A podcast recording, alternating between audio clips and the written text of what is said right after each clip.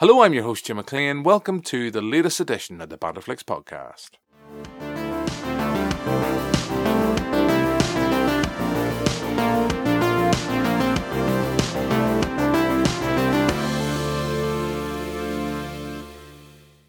On this episode, ahead of the release of Ant Man and the Wasp later this week, I'm joined by Aaron Flanagan from the Comic Book Guys on Great Victoria Street. We're going to be discussing the Wasp. We're going to be giving you the 101 on the character, everything you need to know. We're going to be discussing her creation, her comic book heritage, some of the recommended reads, and some of the writers and illustrators that have worked on the character over the years. But before you hear that interview, let's play a clip of the film.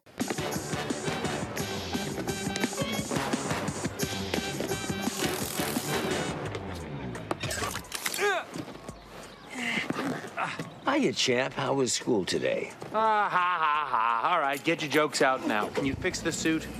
So cranky. You want a juice box and some string cheese? Do you really have that? So that's a clip of Ant Man and the Wasp, and as I said in the little preamble for this podcast, I'm joined now by Aaron Flanagan from the Comic Book Guys on Great Victoria Street. Aaron, we have all the plugs in there, but you're here, Aaron. You're going to be talking about uh, the Wasp because this is one of the new characters that's going to be popping up within the next installment of Marvel's MCU. Of course, Ant Man and the Wasp. So before we kind of get down, Aaron, to talking specifically about the character's history and her comic book origins, tell me about the creation of the character of the Wasp. Who are the writers? Who are the illustrators that played the role in creating this character?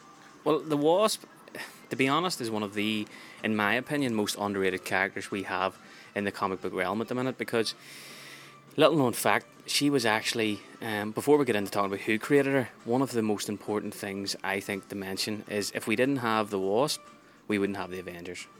Um, it was actually the Wasp, Janet Van Dyne, and Hank Pym who created the Avengers. They came up with the idea of the team, and they also um, decided to give the team their the team their name. So without those guys, um, we wouldn't have had the Avengers as we know them today.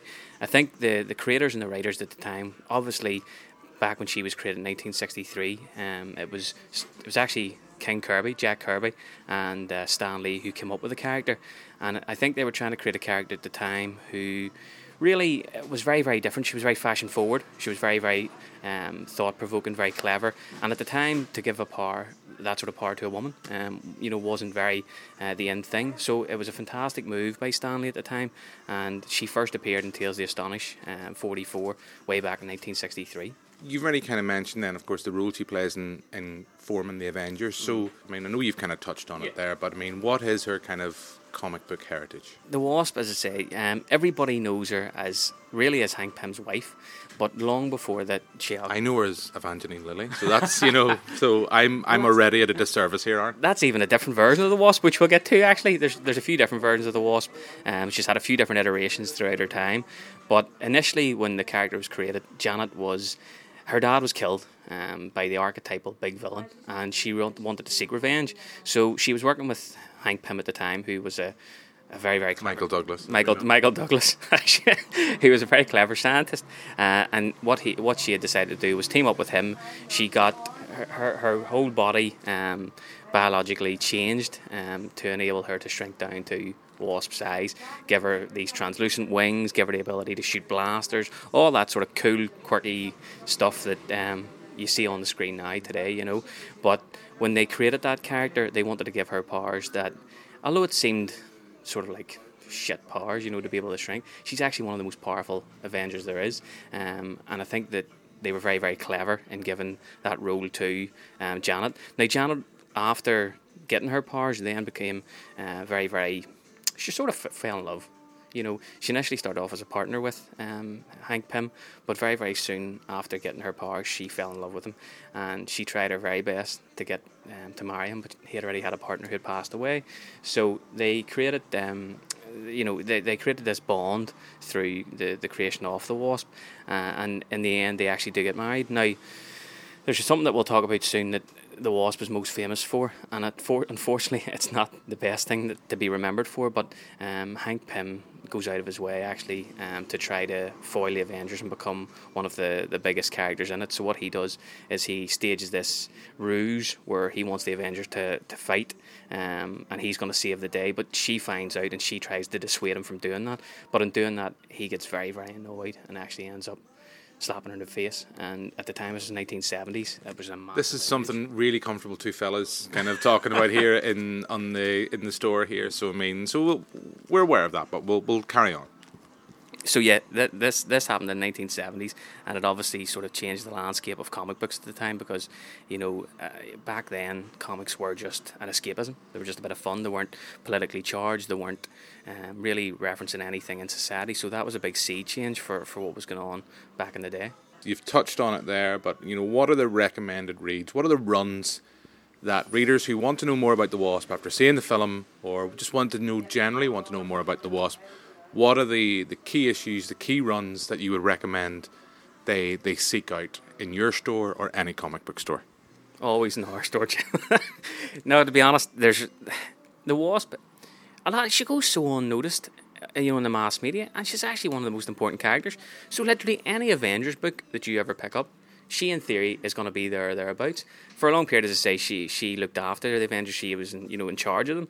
So there's a great run um, that you should look out for called The Mighty Avengers. She was fantastic. She was in charge of it for a good 60 issues and at that time she was um, you know in charge of looking after taking on the Skrull and the Kree and you know some of the big big the big hitters in the Marvel universe and she was you know she was pivotal actually to a lot of that I think the most I think my favorite read which really endeared me to the character was around the time of Secret Invasion um, and Secret Invasion it was one of those big sort of Marvel epics that lasted for seven or eight issues. And in that, you know, it's not a spoiler. Well, it is a wee bit of a spoiler, but uh, it happens pretty early on. Um, Janet actually gives herself up, and she dies in the issue. Spoiler. but like any great Marvel character, there's always a chance to come back in different versions. Um, but in, in Secret Invasion, she actually gives herself up to save the not only the Avengers, but to save the entire world. Uh, Spoiler.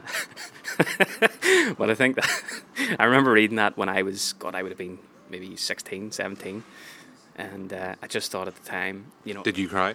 A wee bit actually, I did, because you know she was a character even on the on my radar at the time had sort of went unnoticed, and it was only after that that I started to do a bit of delving back into her past to figure out, you know, a bit more about her and to find out really, you know, how she became so important within the Avengers. So that would be the, the one that I would re- recommend anybody who, who's going to read um, would go for Secret Invasion.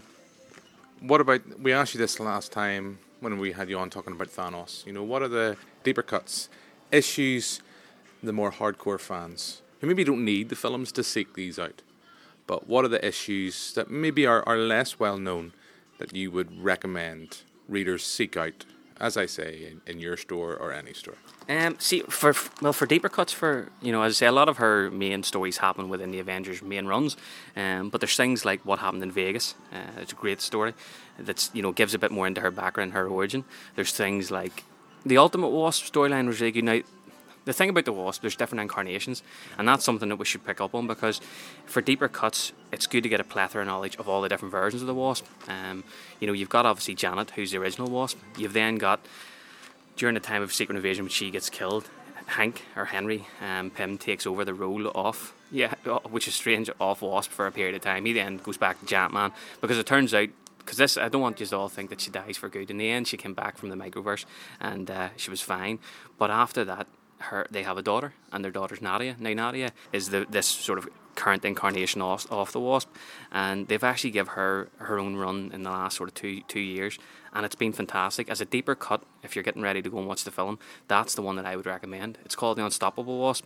Been a great wee run so far. You know, there's five, six issues in it.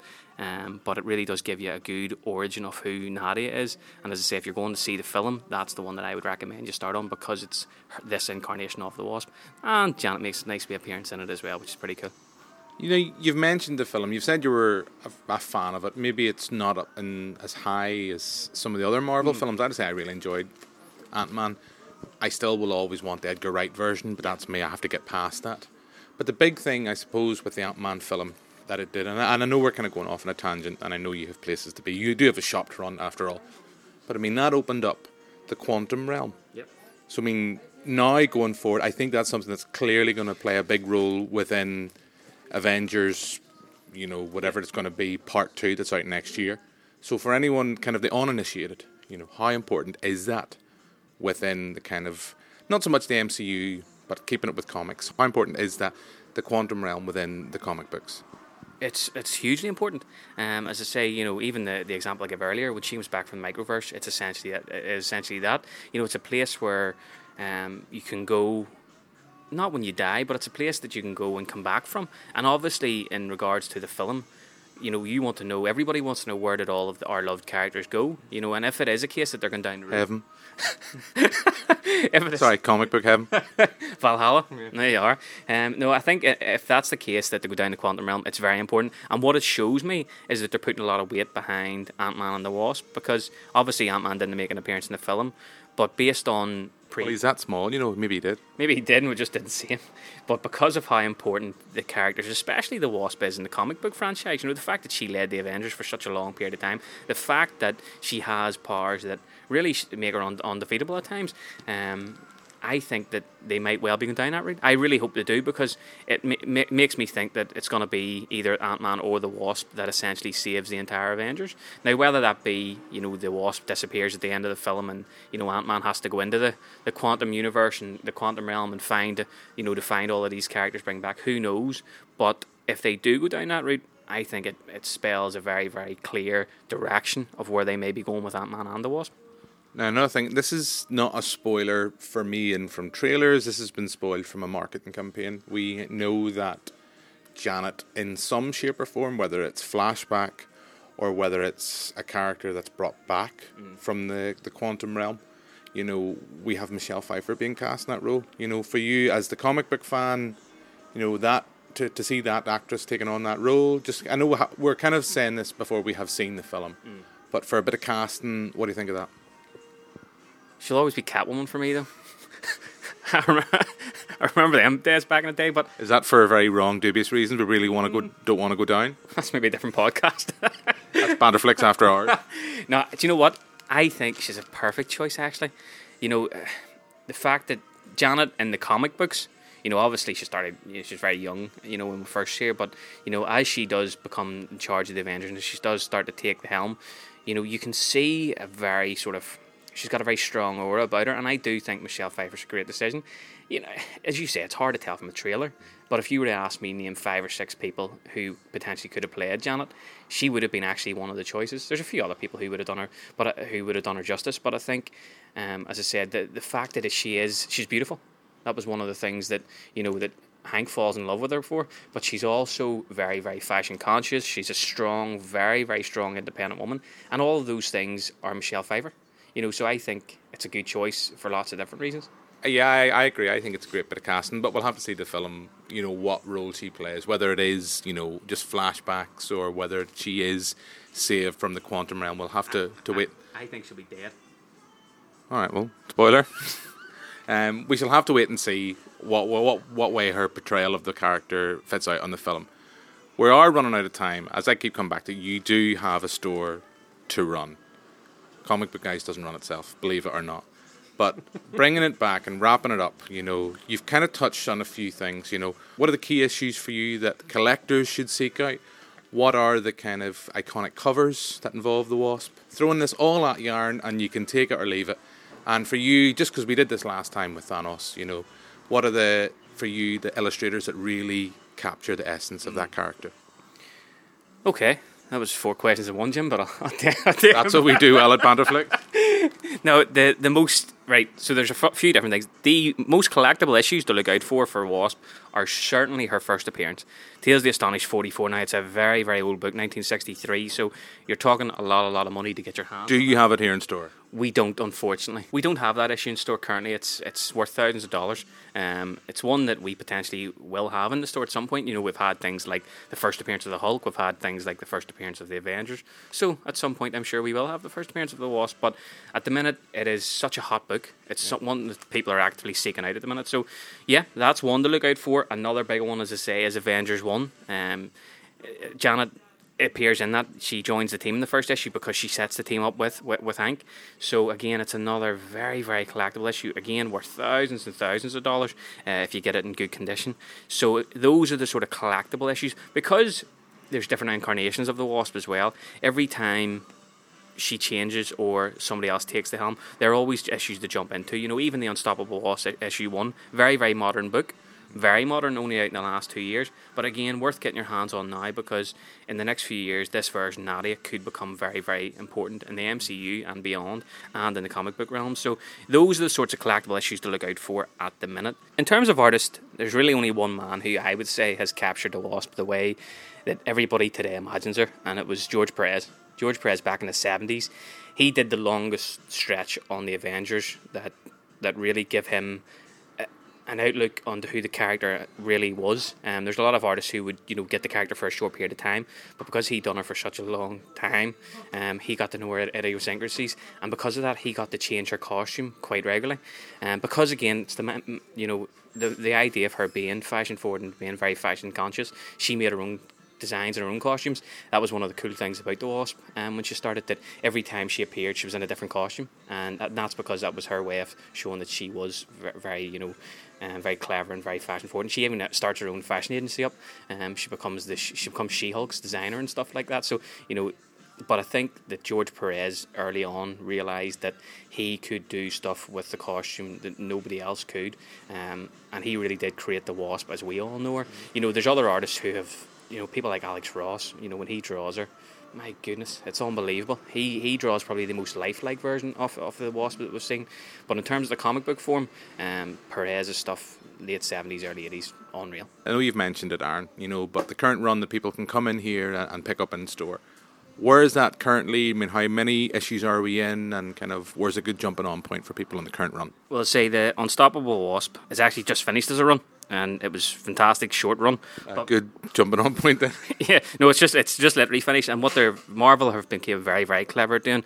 Um, when they're releasing a film, they usually start a new run, and in the last two weeks, they've just started one one up called very aptly Ant Man and the Wasp, um, Living Legends. It's going to be a new series that obviously coincides with the release of the film. Um, there's only been one issue out so far, and they, they again they're doing that because obviously the film being released later this week, next week, whenever it might be. Um, they're they're really lining up for um, people to jump on to that as a good starting point. So yeah, it's called Ant Man and the Wasp: Living Legends issue one, and we definitely have a good number of them in store to pick up. Fantastic, shameless plug. And with that, Aaron, I'll let you get back to running your store. So thank you. Thanks a million, Jim. Appreciate it.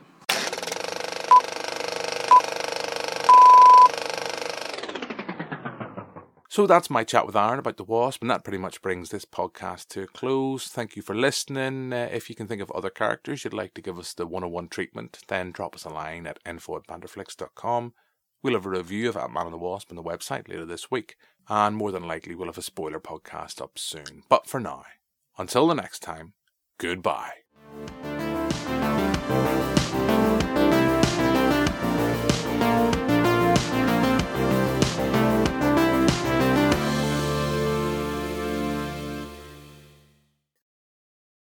Hey Aaron, I've got a joke for you. Where do wasps go on holiday? I don't know, Jim. Where do wasps go on holiday? Singapore. Shite.